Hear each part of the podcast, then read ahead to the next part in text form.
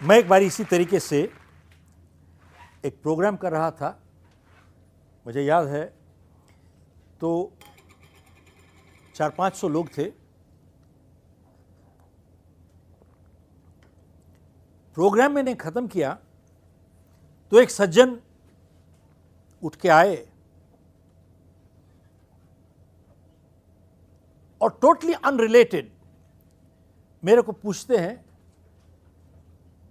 आप गांधीवाद हो, आप गांधीवादी हो यू लुक लाइक गांधीयन मेरे को कहता है, आप गांधीयन लगते हो। तो मैंने उनसे पूछा कि भैया, जवाब देने से पहले थोड़ा मुझे बता तो दो गांधीयन की परिभाषा क्या आपकी? Who do you call a Gandhian and what are the qualifications of a Gandhian आप बताइए ना। तो मेरे को कहता है कि गांधीयन, वो होता है जो तीन प्रिंसिपल फॉलो करता है। वो ये है, पहला, कहता है कि गांधी जी के हिसाब से जो हम समझते हैं कि दुनिया में प्यार से आप सबको जीत सकते हो। You can win everybody with love तो ये पहला असूल था गांधी जी का। दूसरा, गांधी जी टॉलरेंट थे, उदारचित थे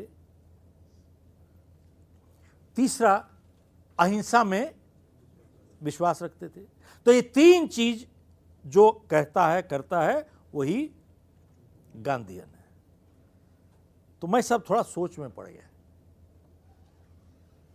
तो मैंने उनसे पूछा कि भैया एक बात बताओ, हम लोगों के यहाँ पे बहुत महान महान लोग हुए हैं, ग्रंथ हुए हैं, भगवान भी हुए हैं। तो मैंने पूछा कि सबसे महत्वपूर्ण अगर कोई मर्यादा पुरुषोत्तम हुआ है तो यहाँ पर राम की ही चर्चा होती है। तो मैंने उनको पूछा कि भैया आप बताओ मेरे को, राम गांधीयन थे क्या? भाई, ये तीन जो आपने बात कही है, तीन चीज़ों पे क्या राम खरे उतरे थे? तब आप पहला तो कहा आपने कि प्यार से आप दुनिया में सबको जीत सकते हो तो क्या राम जीते? हेलो? तो राम तो फेल हो गए पहले में। और दूसरा आप कहते थे कि मैं उदार चित्त हूँ, बहुत टॉलरेंट हूँ। तो क्या राम ने यह कहा था कि तुम सीता लेके कोई बात नहीं, मैं उदार चित्त हूँ, बहुत टॉलरेंट हूँ, कोई बात नहीं। दूसरी सीता ले आऊँगा भाई। उसको ले जाओगे, तीसरी ले आऊँगा, तीसरी ले आओगे, चौथी ले आऊँगा। क्या ये बोले थे? तो मैंने कहा, इसमें भी राम फेल हो गए।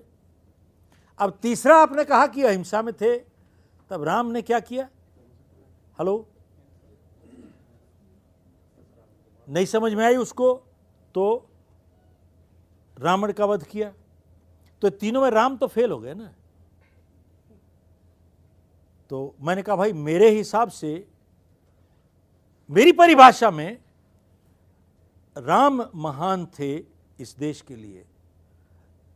राम का महत्व कहीं गांधी जी से ऊपर है। अगर उस परिभाषा में जाते हो तो मैं राम को एक आदर्श मानता हूँ। अगर इसमें हिसाब से हुआ तो तो आपके हिसाब से मैं गांधीयन नहीं हूँ साहब मैं गांधीयन नहीं हूँ। I am not a Gandhian I you with me ज़िंदगी में वही इंसान अच्छे तरीके से काम कर सकता है जो ओनरशिप लेता है। और जो ओनरशिप लेता है वो दिल से काम करता है हाथ से नहीं करता। Yes no